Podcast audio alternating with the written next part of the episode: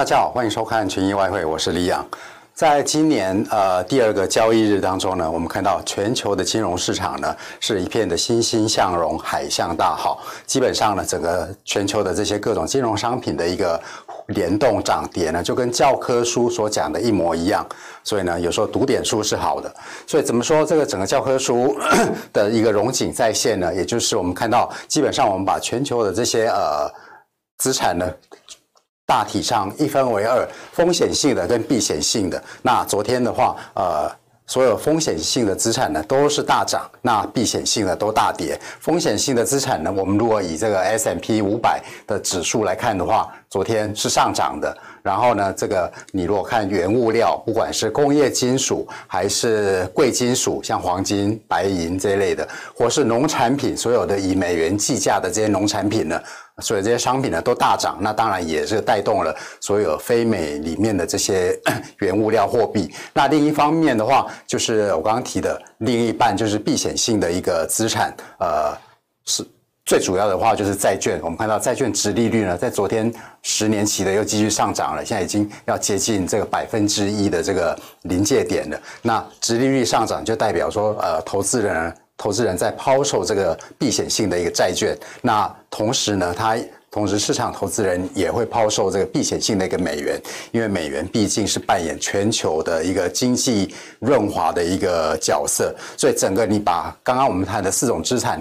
整整体来看的话，基本上呢，就跟你如果在学校是念呃经济商业相关科系的话，就跟教科书的讲法完全一模一样。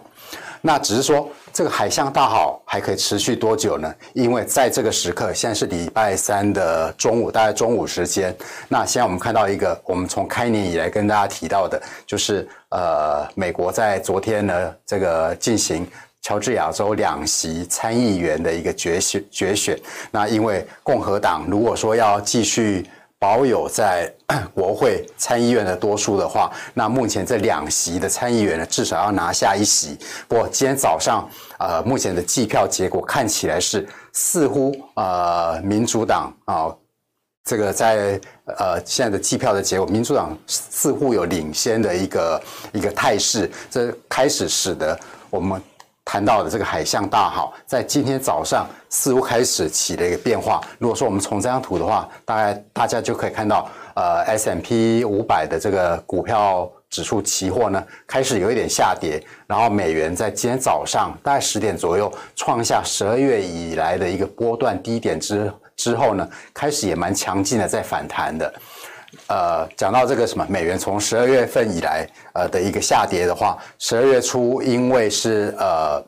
那时候因为美国谈纾困案，所以使得美元呢呃跌破了这个十年来的一个上升趋势线。然后大家从图上可以看到呢，总共是有三波的低点，一波、两波。跟今天早上十点钟的第三波，我现在看起来是呃有一点在反弹的一个一个味道。那这一个很大的一个原因就是现在乔治亚州的一个呃两席议员参议员的一个决选的计票呢，现在似乎对民主党比较有利。如果说民主党把呃这两席的参议员都拿走，这样就代表说未来四年美国的一个政治的一个体制呢是呃行政。啊、是由民主党掌控，立法、国会两个众议院、参议参议院也通通都是由这个民主党这个把持，这就基本上有点像台湾了。这个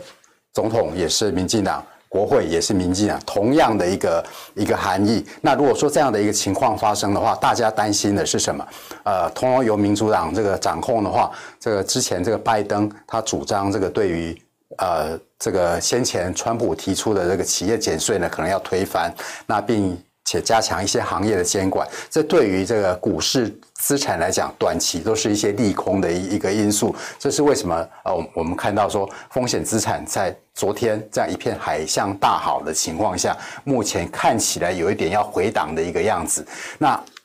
现在由于这个什么，这个计票。作业呃还在进行当中，而且看起来双方民主党、共和党的拉锯呃，并不是说并没有说出现任何一方这个出现这个呃压倒性的一个胜利，那这就意味可能会很类似这个上呃去年美国总统大选一样，可能会计票可能会拖个好几天，那这些对于呃金融市场其实也是不利的，因为这代表一个不确定性。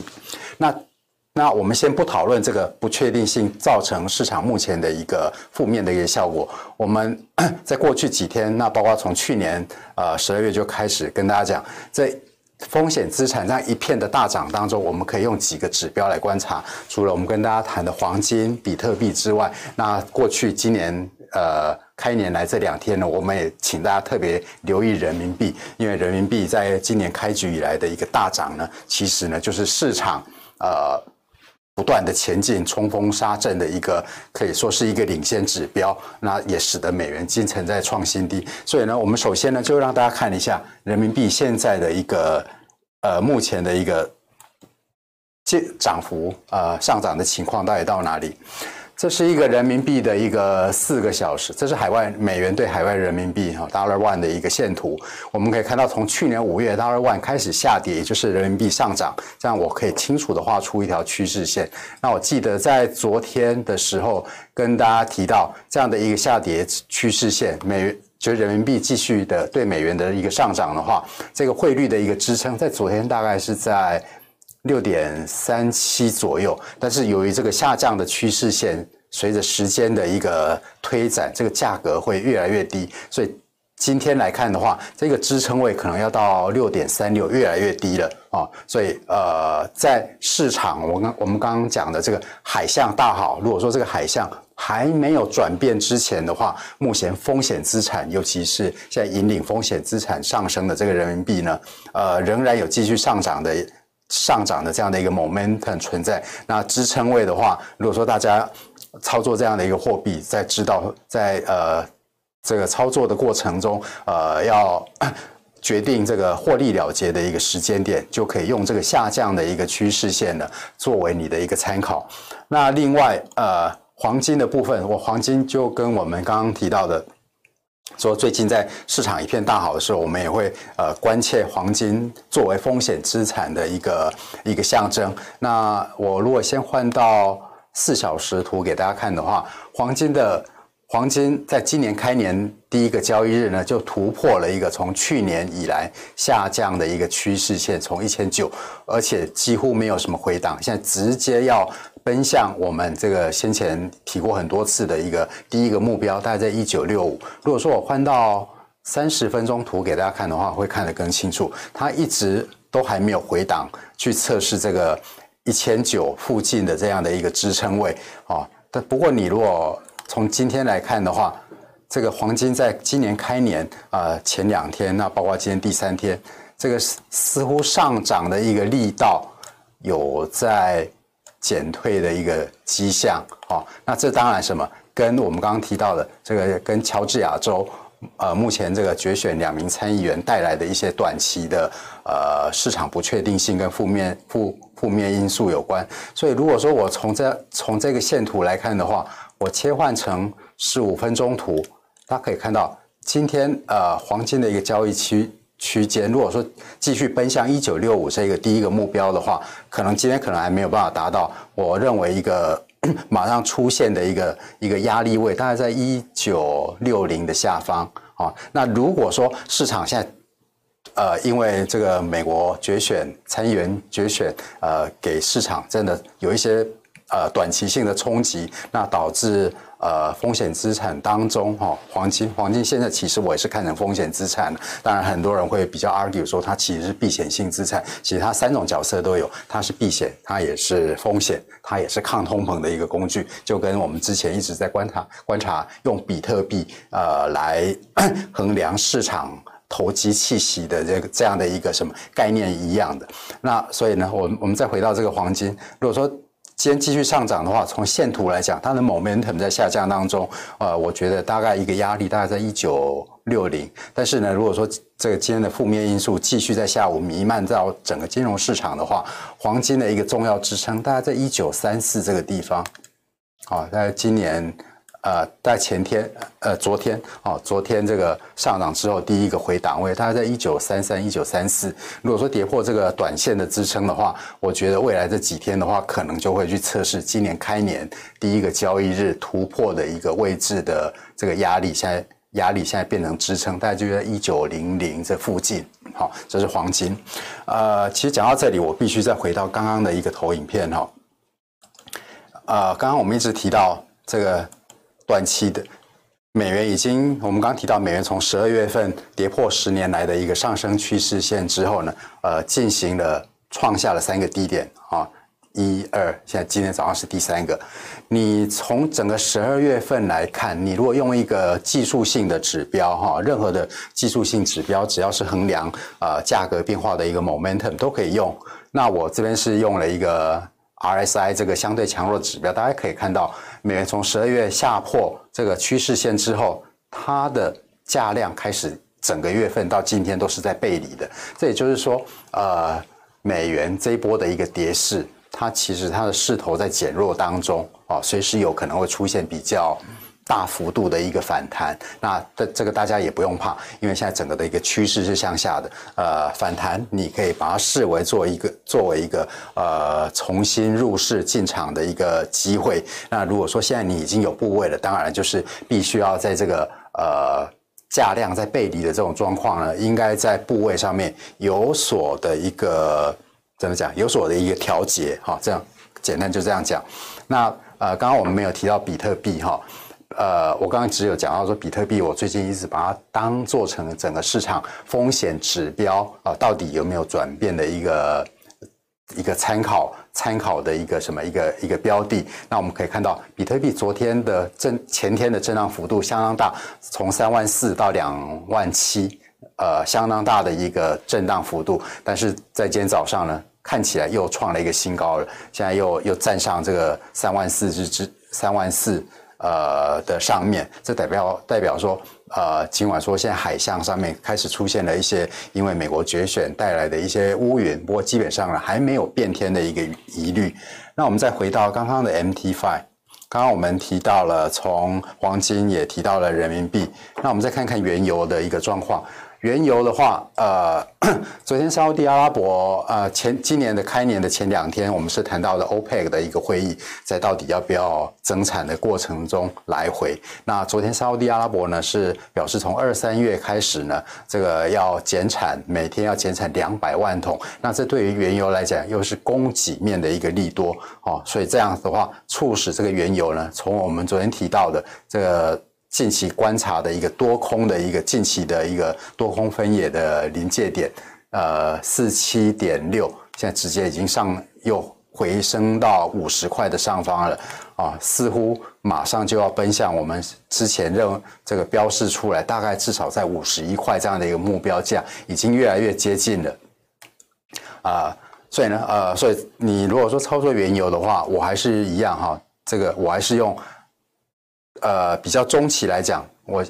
先前我用的短期的一个什么支撑位是四十七点六。那今天这个目这个这个价位我还是不会是不会改变，但是我会从短期这个字眼呢改成比较中期啊，因为是什么？现在价格已经拉到五十块上方了。如果说呃，因为任何海象的一个变化导致风险资产回档的话，呃，我想已经不需要跌到这边才让你这个作为调整部位的参考了，直接的。我其实我现在可以直接用呃前波的高位这个呃阻力位突破之后的这个四十九点四这个地方，这个地方基本上就是我短线的一个多空的多空的一个判断的一个价位啊，因为这边不仅是先前的阻力，那大家也可以看得到，在今天凌晨的话，价格突破之后，就在这边形成了支撑了。啊，我可能要换成五分钟图，大家会看得更清楚啊。这是不是很神奇？这是市场价格。那这些呃，除了说这些呃美元计价的资产之外，我们也举一个呃大家这个交易最热门的一个非美货币，就是欧元啊。欧元，因为今天早上美元在大概十点钟的时候创下十二月以来的一个波段的新低新低，那这个。